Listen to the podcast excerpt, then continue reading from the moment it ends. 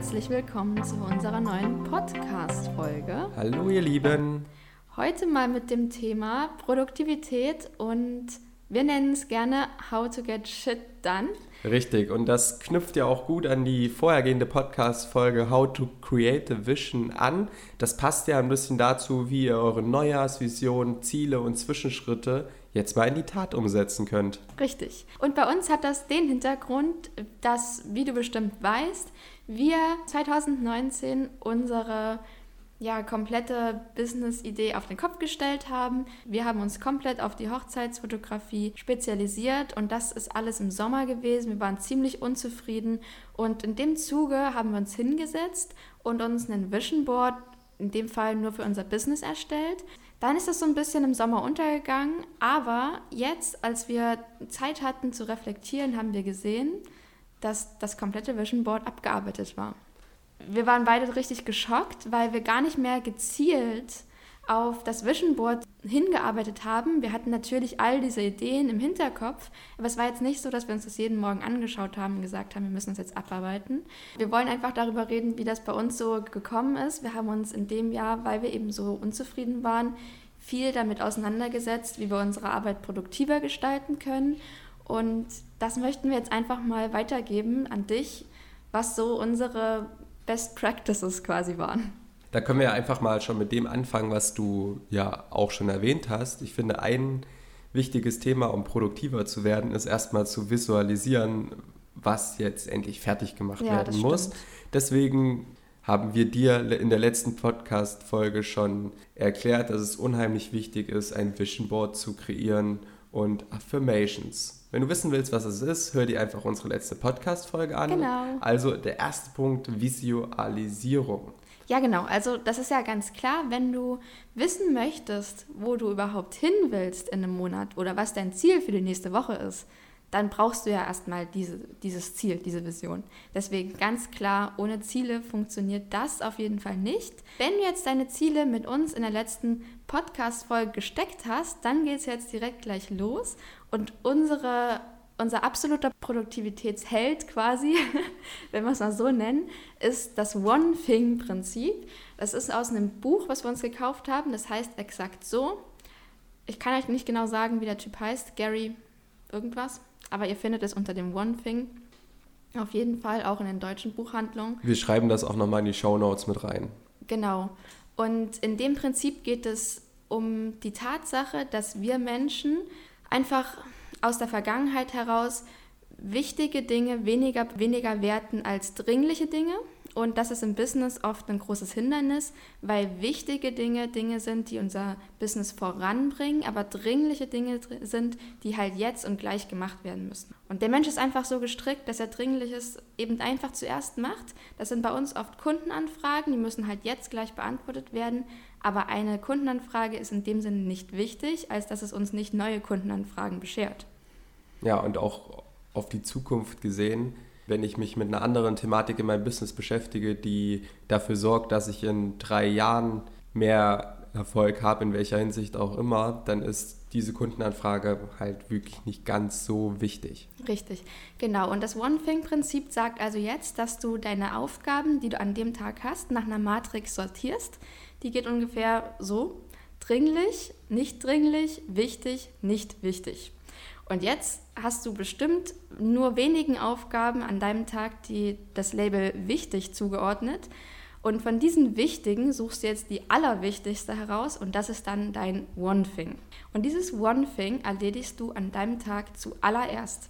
Und das ist total komisch, weil wir Menschen einfach nicht so gemacht sind. Wir wollen dann trotzdem die E-Mails und Kundenanfragen zuerst beantworten, aber nein. Wichtig ist, dass wir in Zukunft auch wachsen und deswegen wird dann die Content Creation zuerst erledigt. Du hast bestimmt schon mal den Ausspruch gehört, eat the frog in the morning. Richtig. Und dein Frog ist jetzt dein One Thing.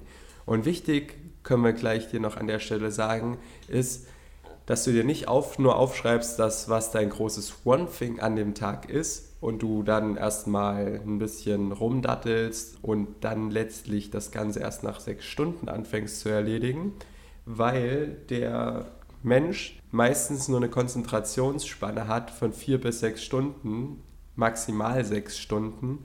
Und das heißt, in diesem Zeitraum ist es nur möglich, maximal 6 Stunden am Tag konzentriert zu arbeiten. Danach brauchst du dich eigentlich an den One-Thing gar nicht mehr zu setzen. Ja, total interessant übrigens, was Micha gerade gesagt hat, weil wir alle leben ja irgendwie nach dem Wertesystem des deutschen 8-Stunden-Tages. Bestimmt siehst du dich da auch drin. Wenn du jemandem in deinem Freundeskreis oder sei es auch jemand Unbekannten erzählen würdest, du arbeitest nur 4 Stunden am Tag, weil das ist die produktive Zeitspanne des Menschen, der würde dich doch bestimmt ganz komisch angucken, oder? Also, total weird, aber es ist einfach so, fokussiertes Arbeiten schafft das Gehirn einfach nicht länger. Auch wenn du Pausen machst, wäre es trotzdem so, dass du natürlich noch leichte Aufgaben erledigen könntest, aber der Fokus verloren geht und wir Menschen merken, dass dadurch, dass wir immer wieder Dinge vergessen, die wir uns eigentlich in der normalen Verfassung gut merken könnten. Ja, richtig. Deswegen, wenn du mit Arbeitspsychologen der heutigen Zeit sprichst, wird dir keiner mehr raten, ein Business zu gründen und ganz strikt danach zu gehen, dass deine Mitarbeiter 8 oder 10 Stunden am Tag arbeiten. Ja, es gibt da übrigens, fällt mir gerade ein, auch ein mega spannendes Experiment aus Schweden dazu. Die Schweden sind ja oft Vorreiter auf diesem Gebiet. Und zwar ist das die Toyota-Werkstatt in Bornholm, glaube ich. Und da wurde eingeführt, dass die Mitarbeiter maximal 6 Stunden arbeiten bei gleicher Bezahlung. Vorher war es eine 8-Stunden-Tag. Und tatsächlich ist der Umsatz gestiegen, weil die Mitarbeiter zufriedener und fehlerfreier gearbeitet haben. Ja, ist auf jeden Fall interessant und ja, die Schweden mal wieder. Jetzt können wir eigentlich zu dem nächsten Punkt anknüpfen, wenn du weißt, dass du am Tag 4 bis maximal 6 Stunden produktive Zeit hast. Dann versucht man natürlich die Zeit so gut wie möglich zu nutzen und versucht auch davor, bevor du anfängst zu arbeiten, so wenig wie möglich Gehirnschmalz zu verlieren. Deswegen ist es so, dass wir eine Morgenroutine haben.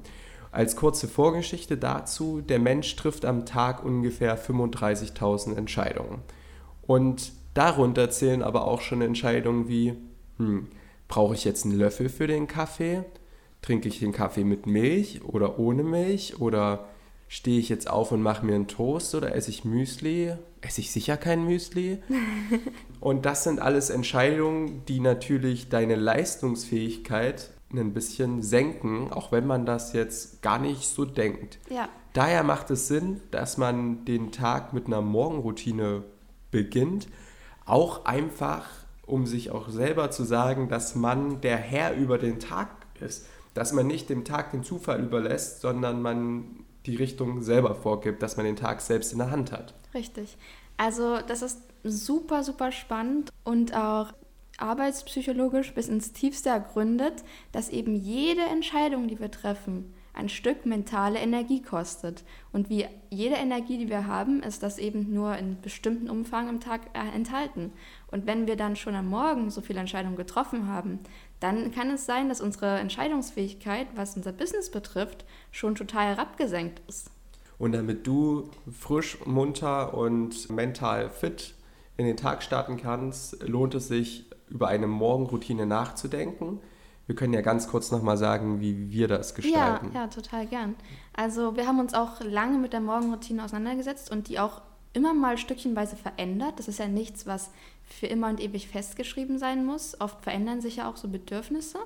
Aber aktuell sind wir dabei, dass wir 6.45 Uhr aufgestanden sind. Also der Wecker kann auch ruhig mal 10 Minuten eher klingeln, aber 6.45 Uhr muss dann so spätestens die Decke fliegen und wir müssen aus dem Bett hochkommen.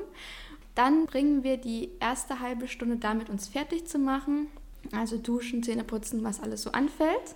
Dann haben wir eine Dreiviertelstunde eingeplant, in der wir uns wirklich nur auf Visualisierung, die Affirmations und ja, ein bisschen Weiterbildung fokussieren. Das kann sein, dass wir ein Buch lesen, das kann sein, dass wir uns ein spannendes YouTube-Video oder einen spannenden Podcast zu einem Thema anhören, der uns gerade persönlich interessiert und meistens geht es dann auch so um Themen wie Persönlichkeitsentwicklung, Motivation und sowas. Und ja, dazu machen wir uns nebenbei Notizen, weil es nicht einfach nur berieseln lassen ist, so als würde ich jetzt eventuell auf Netflix eine Serie schauen, sondern es dient wirklich aktiv zur Weiterbildung. Ja. Und anschließend geht es für uns zum Sport. Richtig. Das heißt, je nachdem, was auf dem Plan steht, planen wir uns dafür 1,5 Stunden ein. Das kann natürlich auch mal 1/2 Stunde kürzer sein oder genau die 1,5 Stunden voll ausreizen. Und dann, wenn wir das alles gemacht haben, starten wir quasi in unseren Tag. Ja. Wir sind gerade dabei, das eventuell noch ein bisschen früher zu gestalten, das Gesamte, dass wir noch ein bisschen eher aufstehen. Aber das ist so unsere Morgenroutine, mit der wir bisher ganz zufrieden sind. Ja. Und das ist ja auch vollkommen egal, wie du die gestaltest. Wichtig ist nur, dass du dir wirklich einen Kopf darüber machst, vielleicht eine Morgenroutine zu suchen. Ich finde auch, bei uns hat sich, seit wir das gemacht haben, ganz viel auch persönlich verändert, weil es, seit wir selbstständig sind, oft so war, dass wir ja persönliche Ziele einfach nach hinten rausgeschoben haben, dass wir zum Beispiel gesagt haben, nee, früh will ich produktiv arbeiten, ich gehe nicht zum Sport, und manchmal ist man dann einfach abends nicht rechtzeitig quasi aus dem Coworking nach Hause gekommen, der Sport ist ausgefallen und dann am nächsten Tag wieder und wieder. Und uns war wichtig, diese persönlichen Dinge, die uns ja auch unsere Gesundheit voranbringen, einfach direkt zu erledigen, damit sie nicht aufgeschoben werden können. Da haben wir wieder das Thema wichtig, aber nicht dringlich. Ja. Und die körperliche Fitness und die Gesundheit ist wichtig, aber man merkt nicht, dass sie auch manchmal dringlich ist. Mhm, genau. Und deswegen, ja, ist die Priorität der körperlichen Aktivität meistens anderen Prioritäten hinten angestellt, und das wollten wir halt nicht mehr. Richtig. Ja, und ein weiterer Punkt, den wir in unseren Arbeitsablauf eingebaut haben, nachdem wir gemerkt haben, dass wir irgendwie viel zu viel Zeit verschwenden, war eine ablenkungsfreie Arbeitsumgebung. Und wow, jeder kennt das irgendwie, denn man soll das Handy nicht auf dem Tisch liegen haben, man soll das E-Mail-Postfach zumachen, damit nicht andauernd die E-Mails reinflattern und man dann doch nochmal vorbeiguckt. Aber wir wussten nie, dass das so einen großen Einfluss auf die Leistungsfähigkeit unseres Gehirns hat, bis wir uns dazu mal richtig ausführlich belesen haben. Ja. Übrigens nicht im Internet, sondern es gibt dazu ein ganz tolles Buch, auch von Kahneman und Tversky. Das können wir gerne auch nochmal unten in die Shownotes einblenden. Richtig. Da geht es darum, dass das Gehirn eigentlich wie ein Arbeitsspeicher von einem PC funktioniert. Und wenn wir jetzt das Handy auf dem Tisch liegen haben, auch wenn wir denken, wir würden uns nicht drauf fokussieren und wir hätten es gar nicht mehr im Kopf, ist das wie ein Programm am Computer, das geöffnet ist, aber das irgendwie im Hintergrund ausgeblendet werden muss. Das heißt, dass trotzdem Arbeitsspeicher verbraucht wird, auch wenn das Programm gar nicht genutzt wird. Richtig. Das liegt daran, dass man unbewusst immer daran denkt, es könnte ja eine Nachricht sein oder habe ich Mails bekommen etc.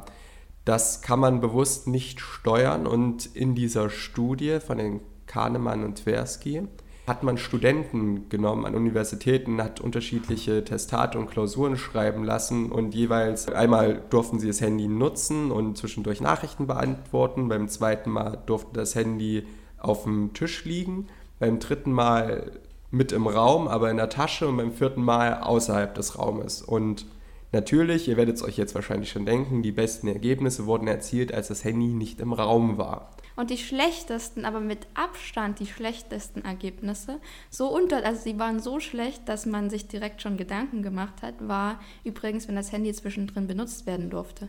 Und das Krasse ist, dass man jetzt natürlich sagen könnte, ja, die Studenten hatten weniger Zeit, weil sie ja ihre Nachrichten beantworten konnten. Nee, die haben sogar mehr Zeit bekommen. Ja. Also wie ihr seht, daraus resultiert eigentlich eine sehr wichtige Schlussfolgerung, nämlich, dass ihr versuchen sollt, wenn ihr produktiv arbeiten wollt, lasst das Handy, versucht es gar nicht mit eurem Arbeitsraum zu nehmen, und wenn, dann in Flugmodus in die Tasche, weg damit. Das ist ganz wichtig, setzt euch einen festen Zeitraum, dass ihr beispielsweise die nächsten 30 Minuten oder die nächsten 25 Minuten euer Handy nicht einmal anschaut. Ja. Da kommen wir nämlich gleich noch zu einer Möglichkeit, einer Lerntechnik oder Zeitmanagement-Technik. Das ist dann die sogenannte Pomodoro-Technik, dass man sich 25 Minuten fokussiert auf eine Aufgabe, konzentriert und nur auf die eine Sache wirklich hinarbeitet und in der Zeit sich nicht ablenken lässt, dass man weder auf Toilette geht, noch sich ein Glas Wasser macht, noch auf sein Handy schaut, dann macht man 5 Minuten Pause, dann wieder 25 Minuten, 5 Minuten Pause. Das kann man 4-mal machen, dann hat man eine halbe Stunde Pause und dann wiederholt man das Ganze. Ja, also damit arbeite ich auch super, super gern. Vor allem, wenn das jetzt so Aufgaben sind, wo man so Höchstkonzentration bringen muss. Und das funktioniert erstaunlich gut. Witzig ist, dass das Prinzip einfach nur, das heißt ja Pomodoro, Pomodoro ist italienisch für Tomate, weil viele Leute haben ja so einen Bäcker, so einen Küchenbäcker und die sehen ja oft so aus wie Äpfel oder Tomaten und der Erfinder in dem Fall hatte einen tomatenartigen Bäcker und weil man das einfach super schön, man möchte das Handy nicht auf dem Tisch haben, mit so einem Küchenbäcker stellen kann, da hat man auch die Zeit immer im Blick, heißt es eben Pomodoro-Technik. Ja. Kleines unnützes Nebenwissen am Rande. Genau, kleines unnützes Nebenwissen. Genau, und unser letztes Tool, was wir super gern benutzen, ist einfach ein exaktes Time-Tracking. Dazu gehört auch, dass wir im Vorhinein einen Tages- bzw. auch einen Wochenplan erstellen und dann mit dem Time-Tracking die Zeit quasi messen, ob das auch so hingehauen hat oder ob wir uns viel ablenken lassen haben. Denn der Hintergrund ist einfach, dass wir ja erst Sachen optimieren können, wenn wir quasi eine Bestandsaufnahme gemacht haben. Das Time-Tracking ist eine Art Bestandsaufnahme, denn ich kann im Nachhinein ja sagen, womit habe ich denn heute meine Zeit verschwendet? Also wo ist die überhaupt hingeflossen? Weil jeder kennt das bestimmt, der Tag ist vorbei, man fragt sich, was ist passiert? Ja. Wo sind die Stunden hin? Und so sieht man genau, wo man Verbesserungspotenzial hat. Und wo man ja vielleicht einfach noch mehr Zeit einplanen möchte.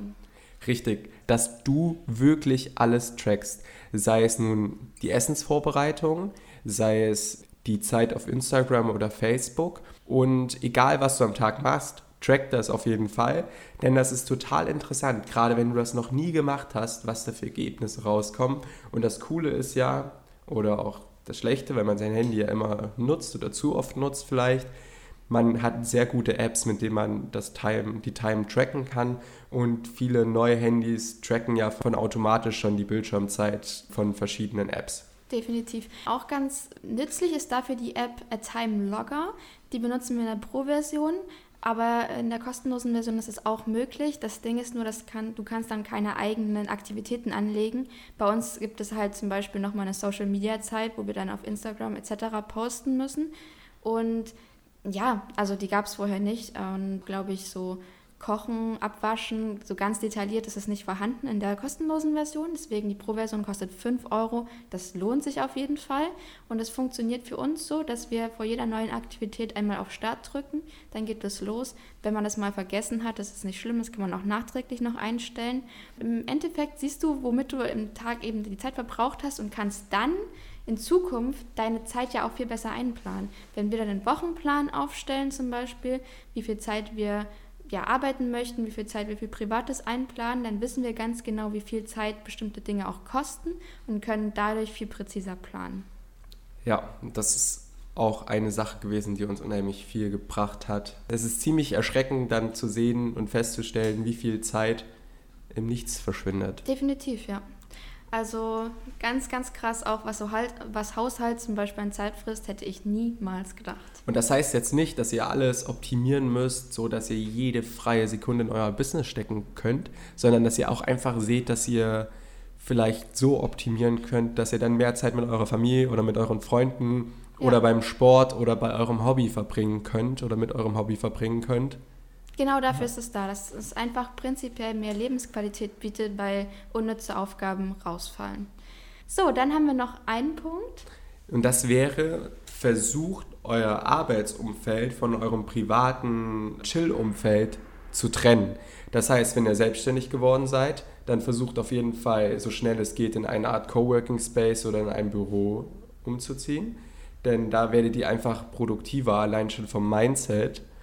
Und versucht, wenn ihr von zu Hause aus lernen oder arbeiten müsst, dann versucht, dass das Zimmer nicht auch gleichzeitig euer Schlafzimmer ist, wo ihr euch ablenken lasst oder doch mal schnell auf die Couch euch legt oder euch wieder ins Bett legt etc. Versucht das ein bisschen voneinander zu trennen, Denn ja, das macht euch deutlich produktiver. Ja, ich würde sagen, das ist sogar eigentlich eher eine Typfrage. Nicht jeden macht das produktiver. Wenn man jetzt schon so ein strikter Typ, also wenn man so ein Typ ist, der schon extrem darauf achtet, dann wahrscheinlich nicht. Aber bei uns hat das wirklich was gebracht, weil wir eben uns schnell ablenken lassen. Ich würde definitiv sagen, wenn du dich da auch siehst, dann hilft das ungemein. Für mich hat das, würde ich sagen, fast mehr Wohlfühlfaktor gebracht, woanders zu arbeiten, als jetzt wirklich Produktivität. Aber beides spielt halt ineinander ein und ich kann auf jeden Fall deutlich kreativer denken, wenn ich außerhalb meiner Wohnung bin. Ja, genau. Warum auch immer. Ja, das geht mir auch so und das wollten wir euch eigentlich nur noch als letzten Punkt mit auf den Weg geben, worüber man ja mal nachdenken kann. Genau.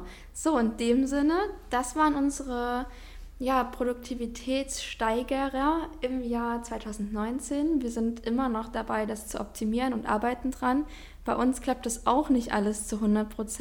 Vor allem das Time-Tracking fällt mir sehr schwer. Ich vergesse das ständig und versuche es dann im Nachhinein einzutragen. Also glaubt jetzt nicht nur, weil wir das jetzt ja einmal so offengelegt haben, was wir nutzen, dass das immer zu 100% funktioniert. Vielleicht war ein bisschen Inspiration für dich dabei. Ja, wir wünschen dir noch einen schönen Tag und viel Spaß bei der produktiven Umsetzung deiner Vision für das Jahr 2020. Richtig. Ach, eine kleine Sache noch. Wir würden uns wahnsinnig über eine Bewertung auf iTunes freuen, denn es ist auf iTunes so, dass man eben nur gefunden wird als Podcaster, wenn man Bewertungen hat. Das ist der hauptsächliche Ranking-Faktor und wir freuen uns einfach, auch deine Meinung zu hören. Sei gerne offen. Wir sind dankbar für jegliche Tipps und bis zum nächsten Mal.